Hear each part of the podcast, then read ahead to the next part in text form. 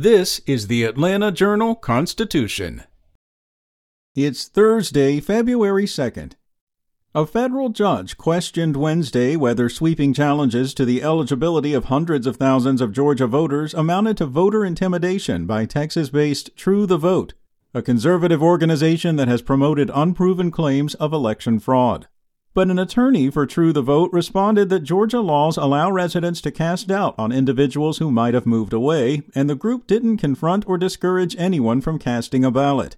U.S. District Judge Steve Jones is considering whether True the Vote's effort to change 364,000 voters before Georgia's U.S. Senate runoffs in early 2021 went too far.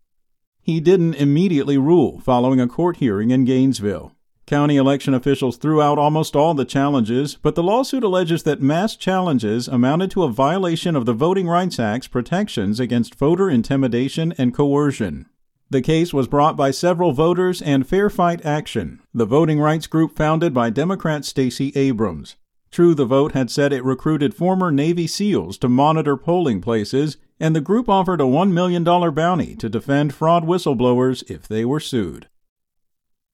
In other news, a federal judge ordered Forsyth County Schools to stop enforcing its ban on reading aloud from school library books at school board meetings. U.S. District Judge Richard W. Story's order, signed Tuesday, comes after a group of parents calling themselves the Mama Bears filed a lawsuit alleging the board had violated their constitutional free speech rights. The school board had permanently banned one of the parents, Allison Hare, from attending its meetings until she promised to follow its meeting rules. The board decided Hare violated the rules when she stood at the speaker's lectern in March and read from a young adult novel she thought was sexually explicit.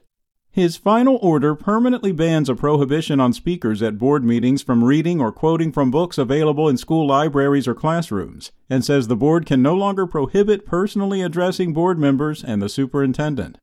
The order went into effect immediately, but Story gave the school board five days to sign an agreement settling the case, and a district spokeswoman said the board is scheduled to consider the agreement Thursday and had no further comment.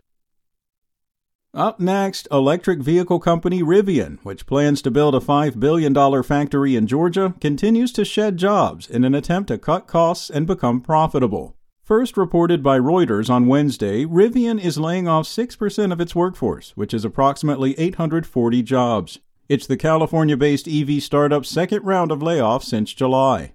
Rivian's CEO said in an email that the job cuts would affect teams across the company but would not reduce manufacturing jobs. Rivian joins multiple other automakers, namely Tesla and Ford, by recently announcing job cuts. A Rivian spokesperson told the AJC the layoffs do not affect the company's expansion plans into Georgia, where it plans to build a 16 million square foot EV factory that will eventually employ 7,500 workers. And Georgia House budget writers on Wednesday backed Governor Brian Kemp's plan to provide about a $1 billion property tax cut as part of the state's mid year spending plan. House members have already filed legislation to also provide a $1 billion income tax rebate that Kemp has proposed. Wednesday's approval was one of the first major policy votes of the 2023 session and a sign lawmakers want to get the budget and tax breaks approved quickly. The House Appropriations Committee approved much of Kemp's proposed $32.5 billion mid year budget, which runs through June 30th.